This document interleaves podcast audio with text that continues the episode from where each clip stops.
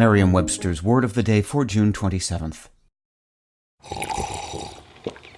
That's not just the sound of that first sip of Morning Joe. It's the sound of someone shopping for a car on Carvana from the comfort of home. That's a good blend. It's time to take it easy, like answering some easy questions to get pre-qualified for a car in minutes. Talk about starting the morning right. Just like customizing your terms so your car fits your budget. Mm-mm-mm. Visit Carvana dot com or download the app to experience car shopping the way it should be. Convenient, comfortable. Ah. Today's word is pungent, spelled P U N G E N T. Pungent is an adjective. It typically describes things that have a strong, sharp taste or smell. It can also describe communication that has a strong effect on the mind because of being clever and direct.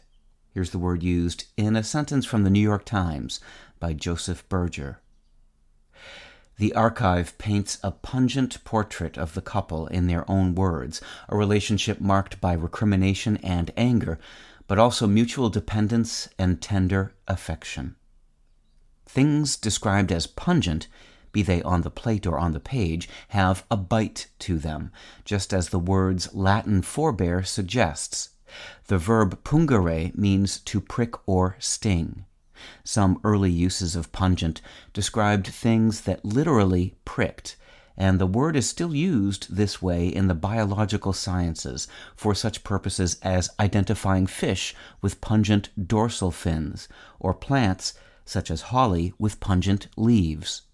But most often we reserve pungent for flavors and scents that don't actually pierce or poke us, even if they result in similar sensations, which many people enjoy.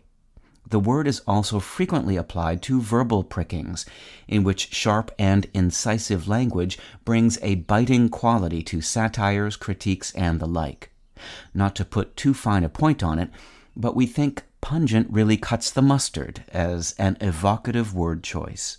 With your word of the day, I'm Peter Sokolowski.